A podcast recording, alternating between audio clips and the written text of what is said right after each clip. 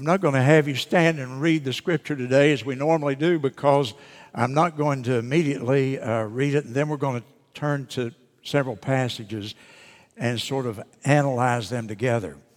Our, the message today is our commission and our call.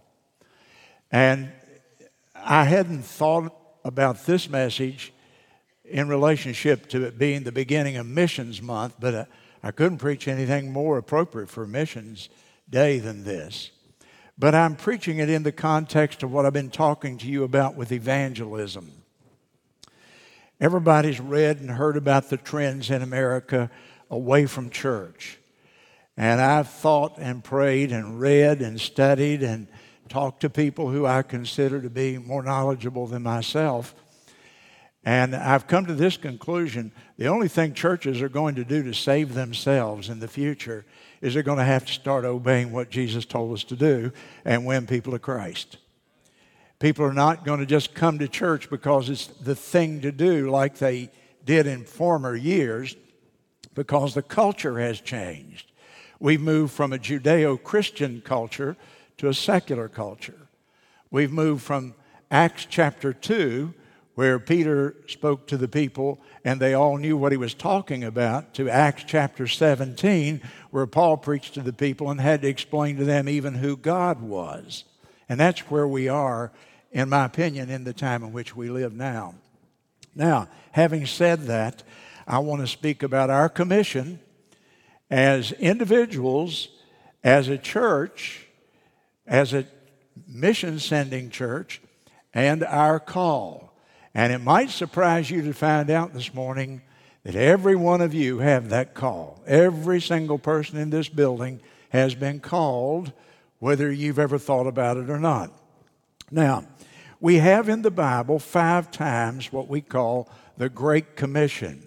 The first time it's mentioned is in Matthew chapter 28. And so I want you to turn in your Bible there with me, please. Matthew chapter 28. And I will begin reading in verse 16, and then we'll look at this a little bit more thoroughly. Then the eleven disciples went away unto Galilee, into a mountain where Jesus had appointed them. And when they saw him, they worshiped him, but some still doubted. And Jesus came and spake unto them, saying, All power is given unto me in heaven and in earth.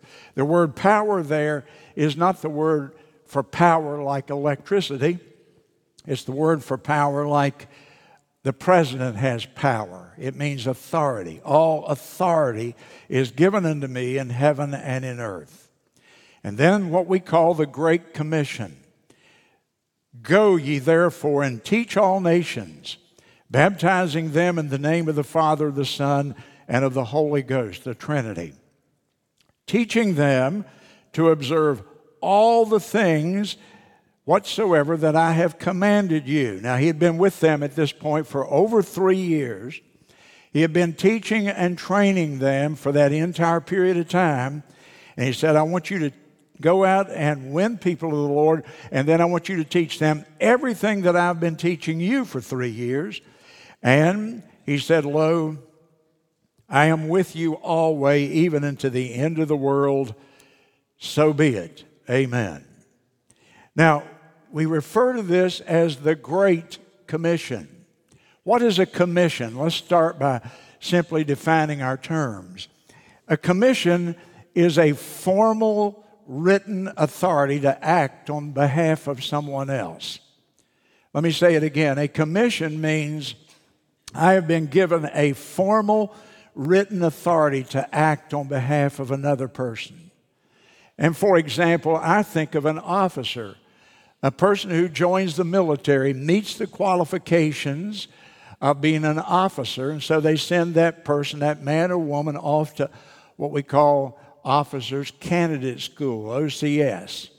They put them through rigorous testing and training for a long time.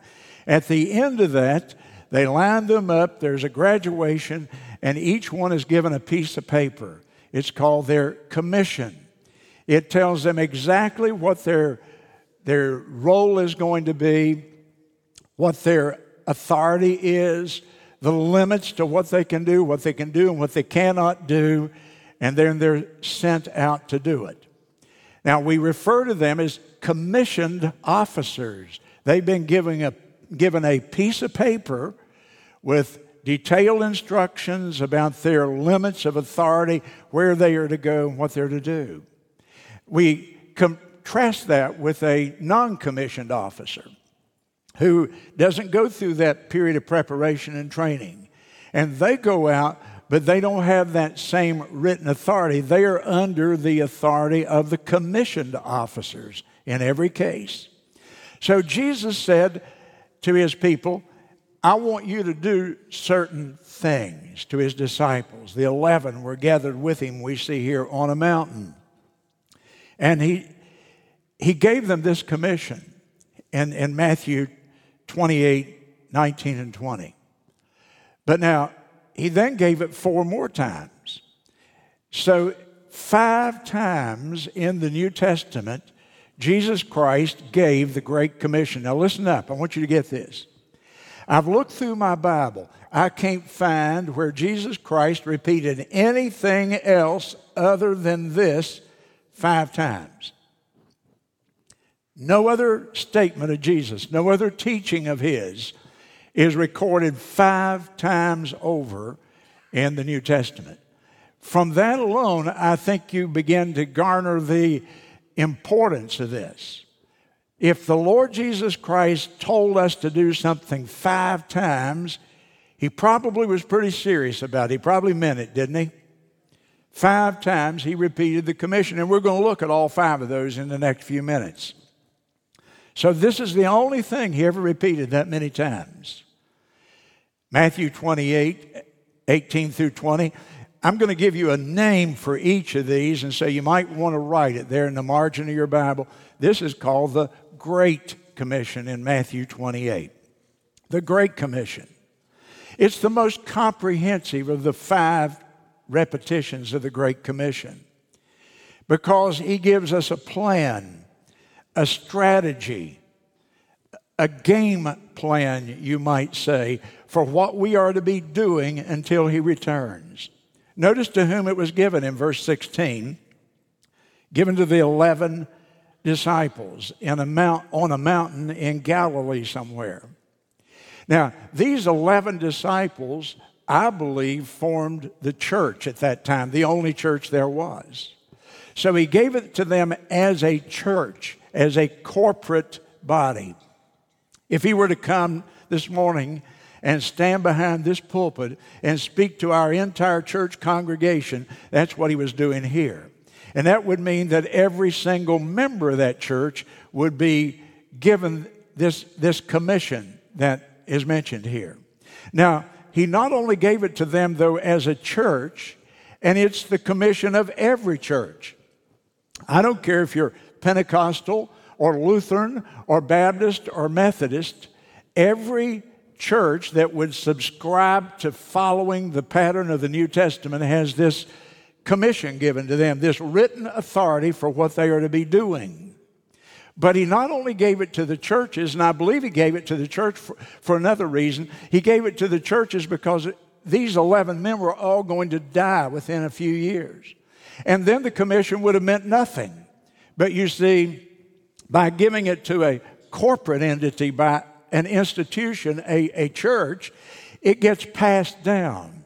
And so our church is at one time was the baby of other churches. They supported us and helped us to begin. And so this commission gets passed down infinitely. It gets passed from church to church to church to church because churches give birth to churches generally, or they should be doing it. And so it's a corporate thing, but it's also an individual thing. And so the Great Commission given here is to you. You could write your name in there when it says, Go ye therefore, and I could say, Bill Monroe. Go ye therefore. Put your name there. You are given that commission as one of the Lord's children. And what did he commission us to do? Verse 19, first of all, to evangelize. If, if you study this passage literally, here's what he was saying As you go, make disciples. As you go. What do I mean by that? He wasn't saying to them, I want you to come and go out on visitation. What he was saying is, I want you, as you go on your normal course of life, as you go to work, as you come home in the evening and spend time with your family, as you go out and go to a uh, recreational activity, as you go and visit your relatives, wherever you go, anytime, anywhere, all the time, everywhere. I want you to be taking this commission seriously and taking the gospel and carrying out this evangelism commission. But he also said in verse 19, baptize. And individuals don't have the authority to baptize. We don't believe with a careful study of the scripture. I won't go into it. But churches baptize. And so, again, this is a corporate responsibility as well as an individual responsibility. And so he says, You're to immerse these converts after they're saved in the name of the Father, the Son, and the Holy Spirit. It, you're to picture the gospel, and they are to make a public identification with the Lord Jesus Christ and His church. That's what baptism is. It's a public testimony. I am a Christian. I am a believer. I believe the gospel that Christ died, was buried, rose again. And so that's reenacted every time we baptize a convert. And then in verse 20, he said, I want you to teach them. And the idea there is discipleship. That you train people, and notice what he said, in everything that I've taught you. In other words, they have to know something. So we spend a lot of our time here teaching. Sunday school. And when I'm in the pulpit right now, I'm teaching. I'm teaching you what Jesus taught us. And I, I continue to teach. Teaching is, is the heart of all that we do. As I stand here and teach, I'm hoping that you learn, but not that you just sit here with a head full of information, but that you not only learn, that you do, that you go forth and you're obedient to what you have been taught. And, and somebody pointed out, and I think it's real interesting, isn't it? This commission begins with go, verse 19. It, that's a command. And it ends with a promise. Down in verse number 20, you see the word lo. So you can circle go and you can circle lo in your Bible, draw you a little mark in between them there, and you got the essence of the whole thing that we are commanded to go, every one of us, with the gospel of Christ, and we have the promise of the Lord Lo, I am with you even to the end of the age or to the end of the world. Now, quickly go with me to Mark chapter number uh, 16 in your Bible. Mark chapter 16, and this one's much shorter. He doesn't give us the detail, but it's a repetition of the commission. I call Matthew the Great Commission, I call this the Go Commission the Go Commission. And the reason for that is because it begins with the word go here. He said to them, Go ye into all the world. There's the basis of missions. And preach the gospel to every single creature. And so we cannot be a New Testament church and not be a missionary minded church. The reason we have this month of missions emphasis is because you must understand that we can't just care about Florence, South Carolina, that our vision, our goals must be far bigger than that. They must be as big as the world. And we're to go into all the world. Jesus said that. And we're to preach the gospel to every creature. That means you can't take the gospel of the wrong person, high or low. Doesn't matter who they are, their status or their standing it doesn't matter anything about them. If they are one of God's creatures, we are concerned about their soul. We want to get the gospel to them. Now, this is the shortest version. Well, no, it's not second shortest of the, of the five versions. And it's, but it's so succinct. Christ died for all. He wants everybody to hear the gospel. And what he says here, the emphasis is on go and preach. And the word preach is you think of it as being what I'm doing, and it is, of course, but it, the word preach, draw your circle around the word preach there and a little line out there somewhere. Here's what it means it means to proclaim. And so I'm proclaiming here to a lot of people, but I meet somebody in the course of life tomorrow, an individual, well, I'm to proclaim to them as well. The responsibility, the, the preaching responsibility is not a man standing behind a desk here like I'm doing right now. It includes that. But it also means that we are to individually, personally proclaim that wherever we go, that we're to be giving out the gospel as best that we can, both in public and in private. It's a corporate responsibility for the whole church, it's a personal responsibility for every single every single one of us. And notice what he says, we're to go. The church is to go. We're not to hang out a sign out here and say, Y'all come. I don't know if there's a church in the world that doesn't have a sign somewhere that says come or you're welcome. But that's not getting the job done for the Great Commission. We're not to wait for the people to come in. We're to go and take the gospel to the people. It, we are to, t- to be proactive in our endeavors with the gospel. And who? Every creature, I emphasize that again. Listen to me. Nobody is too bad to be saved. Nobody. Don't ever give up on anybody. I don't care how wretched they may be, how low they may have gone. Nobody is too bad to be saved. And listen to me nobody is good enough to be saved without Christ. Nobody's too bad, and nobody's good enough. Everybody needs Jesus Christ. Everybody needs His gospel. Amen? Now we go to Luke chapter 24, and we see the third edition here of the Great Commission. So we've had the Great Commission in Matthew, we've got the Go Commission in Mark, and in Luke we have the Gospel Commission. The Gospel Commission. And why do I call it that? Let's begin reading in verse 46.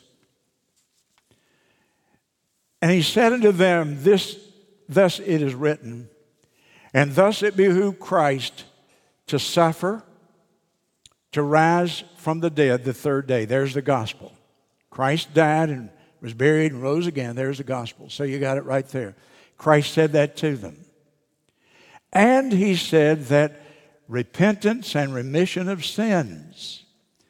And a lot of people today don't want us to talk about repentance. They say it doesn't have anything to do with the gospel. My friend, they are so wrong. You see, there's repentance as part of the Great Commission. It behooved Christ to suffer and to resurrect from the dead the third day. And you're to go and preach repentance and remission of sins in his name among all nations. There's the missionary call again. Beginning at Jerusalem, and you are witnesses of these things. And behold, I send the promise of my Father. What was the promise of the Father? It was the coming of the Holy Spirit. I send the promise of my Father upon you, but I want you to tarry in the city of Jerusalem. I want you to wait right here until the Holy Spirit comes and you will be endued with power from on high. Boy, that's chock full of stuff there. The Gospel Commission. Verse 46, it begins with the gospel. Verse 47, then we're to take the gospel, but we're to call men and women to repentance and remission of sin through the shed blood of, of the Lord Jesus Christ. And then in verse number 47, we're to go to all nations with it. The word nations there, if you want to define it in your Bibles, ethnos. It doesn't mean nations like we think of nations exactly, because we think of America and Canada and Mexico and so on. That means every ethnic group. That means every tribe, every language on the earth, every language group. That we are to take the gospel not only to the geographic big picture nations like the U.S., but you ever thought of how many ethnic groups are in America today? You have all the different kinds of people red, yellow, black, white. You have people that pr- have all these strange practices. You've got people that preach, or that, pardon me, that speak in different languages. There must be 50 different languages spoken across the United States today. And so every kind of creature, see, there's this emphasis throughout. It's every creature, it's every kind of person, it's every ethnic group. There's nobody that we're not to consider when we go and take the gospel to them. And then in verse 48, I want you to notice what he said. He says, You are witnesses. You are witnesses. If you're a follower of Christ, you are a witness. Meaning, you're either a good witness or you're not a witness or you're an occasional witness or I don't know. You have to decide that in your heart. But you are a witness. And the Christian who lives a very wicked life is witnessing also, isn't he or she? And so they're living far from God, and the world, the people around you see that. Every one of us, whether we have ever thought about it or not, we're witnessing by our life and by our speech. And people are reading our lives, and they're watching us, and they're saying, boy, Christianity is a beautiful, wonderful, powerful thing that changes people, or they are saying, ah, the world is full of hypocrites who call themselves Christians. I hope that you're a true witness, that your life and your speech, that it bears witness to the grace of God, that it it gives credibility and integrity to the gospel that we say that we believe. And then there's something else in this passage in verse 49. I send the promise of my Father upon you, but you wait right here in the city of Jerusalem until you're endued with power from on high. And there is the power for the Great Commission. The power is not in our money and resources. It's not our slickness and our ability to give the gospel. It's not that we are trying to reach people by being cool and attract people based on a cultural basis that they will think we're, you know, acceptable. The power of the gospel is the Holy Spirit. And the Holy Spirit lies within every one of us. And it's not a matter, if you're a Christian, it's not how much of the Holy Spirit do you have, it's how much of you does He have. It's how much is He in control in your life. Are you surrendered to Him? Or are you going your own way and saying, Holy Spirit, don't bother me. I've got my own plans. I've got my own lifestyle here. Now just leave me alone. I just want to get saved enough that I can get into heaven. And I, am afraid that that's so typical so many today. Now we go to John, and we have the fourth version of the Great Commission before us John chapter 20. And this may have been the first time that Jesus gave it. And it was on Easter evening, after he had resurrected, after he had walked down the Emmaus Road with the disciples and now he stands before his disciples in a room in Jerusalem. And it says here in verse 21 Jesus said to them again, Peace be unto you. As my Father sent me, even so send I you. And when he had said this, he breathed on them.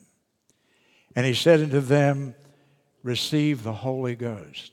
The first time the Holy Spirit ever came was not at Pentecost, it was right here. Jesus breathed on them and he said, I want you now to receive the Holy Spirit in your life. And I, so we call this the God breathed commission. We have the Great Commission, the Go Commission, the Gospel Commission, and we have the God breathed commission. And Jesus said, now notice what he said. As the Father sent me, just like I have been sent from heaven to the earth, so send I you. Just like I was willing to leave heaven and come to the earth in obedience to my Father, I'm sending you to all the creatures of the earth. You be obedient to me. As I was sent, so you were sent. This has been the theme of 10,000 mission conferences, hasn't it? And so it should be, because it defines in just a few words what this is about. Just as Jesus came, we're to go and we're to tell the good news of the Lord Jesus.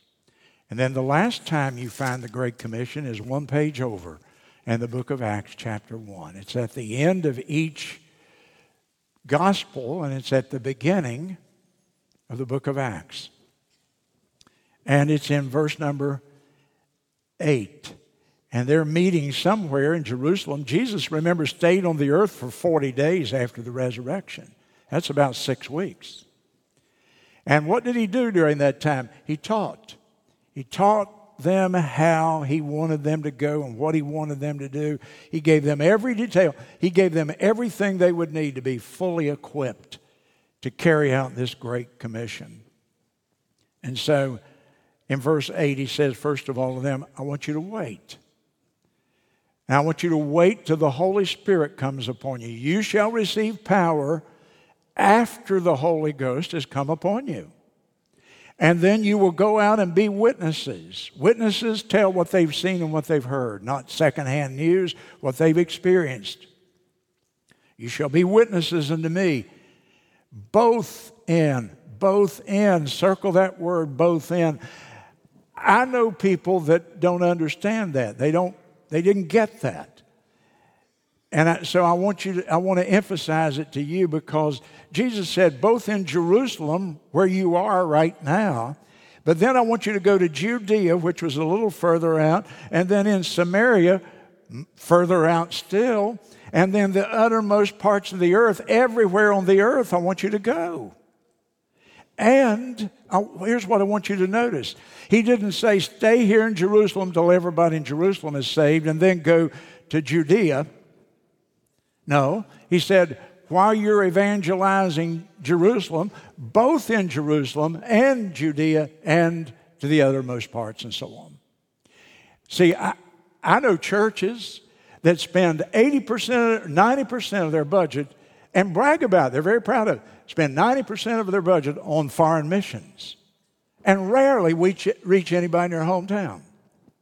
That's not what it says. I know other churches that spend every bit of their time and their effort and their money on themselves and don't give 2% to missions. That's not it either. See, it's both in. We are to be doing the Great Commission work in Florence, but in the United States and then to the uttermost parts of the earth. There's nowhere that we should not be involved in the, in the work of the Great Commission.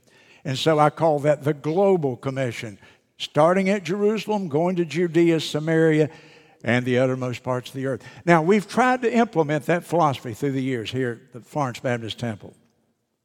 So, this is the Lord's strategy. This is not Bill Monroe's idea here. This is the Lord's plan for local, national, and international evangelism and discipleship. It is the plan the Lord gave us. And very quickly, it's the mission of every Christian and every church. Every Christian and every church. This is our mission. Church, will you accept that mission? Do you think that, don't you believe that was given to Florence Baptist Temple and to every member thereof? I believe that so strongly, I've led this church to do a couple things about 25 years, when we moved into this building 27, 8 years ago, I had gone to Jacksonville, to the First Baptist Church of Jacksonville. And I was so impressed. I keep having Jerry Vines here because I remember those days. Five or 6,000 preachers would gather down there and they would give us a template for doing the Lord's work. I learned so much from them. And they had a big lighthouse on the platform down there, that bigger than that one at that church. And I came home and I said, maybe, maybe uh, having that lighthouse will do something for us. Give us a little mojo that we don't have. So, man built the lighthouse for us here in town. And we've had it up there ever since. We really had a little campaign at that time, the Lighthouse Campaign. And I thought, uh, well, after the campaign, I guess we'll take it down. Then I said, oh, no, we're not going to take it down. So when they carry me out, you can carry that out if you want. But that's going to stay as long as old WTM's around here. Because that reminds us every time we walk in the door, what does it remind us of? The Great Commission. We're the light bearers. It's our responsibility to put the light into Florence, South Carolina, and the surrounding area. And then we had our 50th anniversary, and somebody gave us the idea of the, the solar out here. So every time you drive in here, there's an impressive, I think, statue sitting out there. But it's not a religious relic, it's a reminder of our mission, of our plan, of God's strategy. That we've got to do that, or we are not a New Testament church in any real sense. A lot of Christians excuse themselves. Oh, I'm not called. Oh, yes, you are. Read those and see whether you are or not. Well, I didn't hear any call. Well, you need to listen again, friend. You have been called as a believer in Jesus Christ to this. And you know what, what you can do? You see, we all live in a different world. My world is primarily ministering to the people of this church.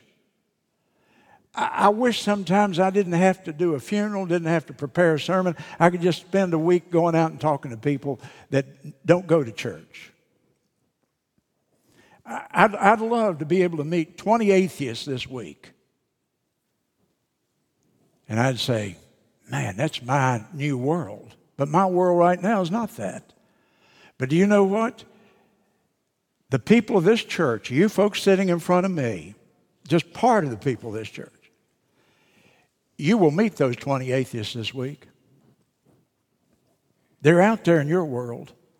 Because you see, your world is where your, your world is your family, and your world is your workplace, and your world is the group of people that you uh, go the ball game with as parents, or you may be participants.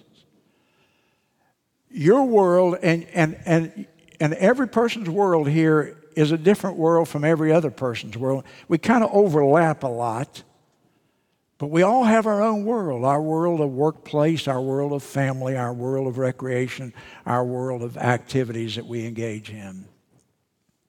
And you are meeting people I will never meet. You are meeting some people that nobody else, maybe in this whole congregation, will ever meet.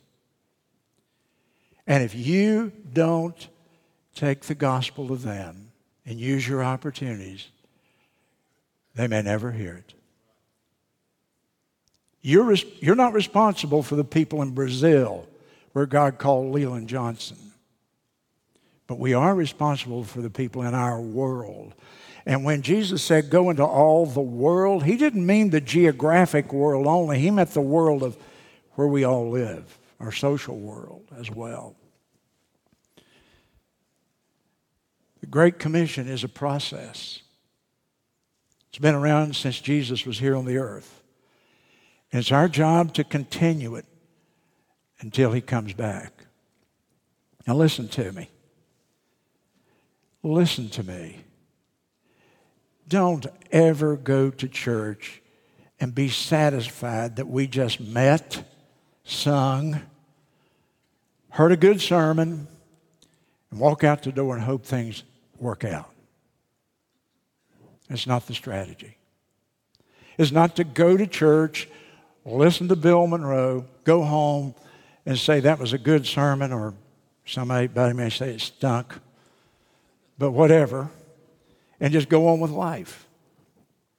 You come to church so I can teach and train and encourage and inspire and motivate you so that we can go out evangelize, baptize, disciple people who will keep on doing it and doing it, and the next generation, and the next generation, and the next generation. And that's the way you do it. It's God's plan, it's God's strategy, it's God's cause, it's God's mission. It's the very reason for our existence. If we were to vote, we're not going to do the Great Commission, then we ought to disband, sell the property, and close it down because it'd be a joke. But churches don't ever say it that plainly, they just don't do it. But let's do it. Amen. Let's do it until Jesus comes. Why do we get together? Not so we can meet, sing, pray, preach, and go home, but because we are being prepared and equipped and encouraged.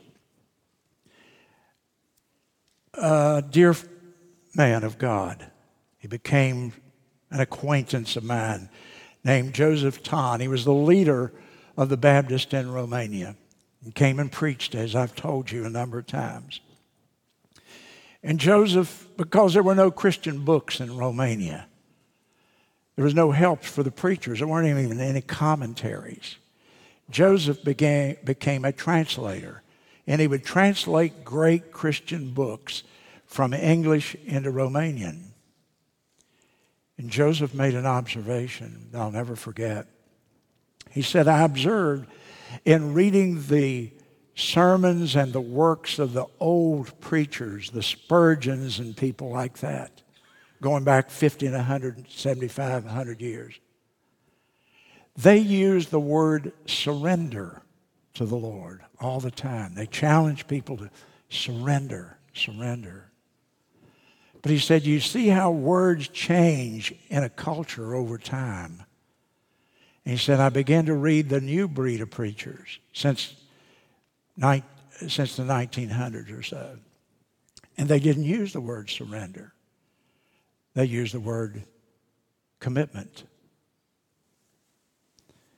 And Joseph said that's a weaker word because commitment is I decide I'm going to commit myself to something. But surrender, I give up. The dog quits resisting the trainer. He rolls over and puts his belly up in the air. He surrenders to the pack leader. And God has given us this commission. And I think we don't need to make a commitment as much as we need to make a surrender. Are you surrendered to the Great Commission?